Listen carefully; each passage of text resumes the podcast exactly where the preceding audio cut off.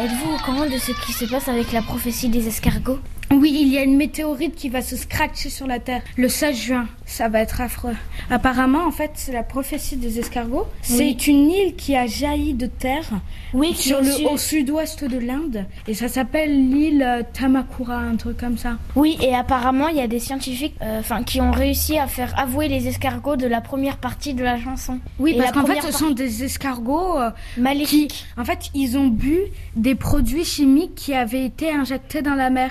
Et du coup, ils ont le pouvoir de parler. Enfin, de chanter. Oui. Et en fait, la chanson, c'est euh, Les escargots chanteront, la météorite tombera sur la terre et on sera les rois. Tralala. Il n'y a pas le tralala, mais bon. Mais euh, c'est le moment un peu de se dire les adieux, d'arrêter la guerre.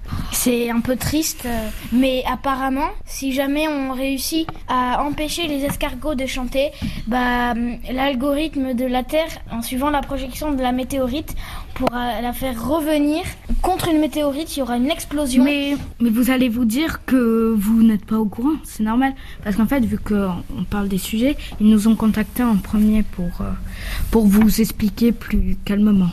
Bon, en fait, c'était une fake news. Bye bye.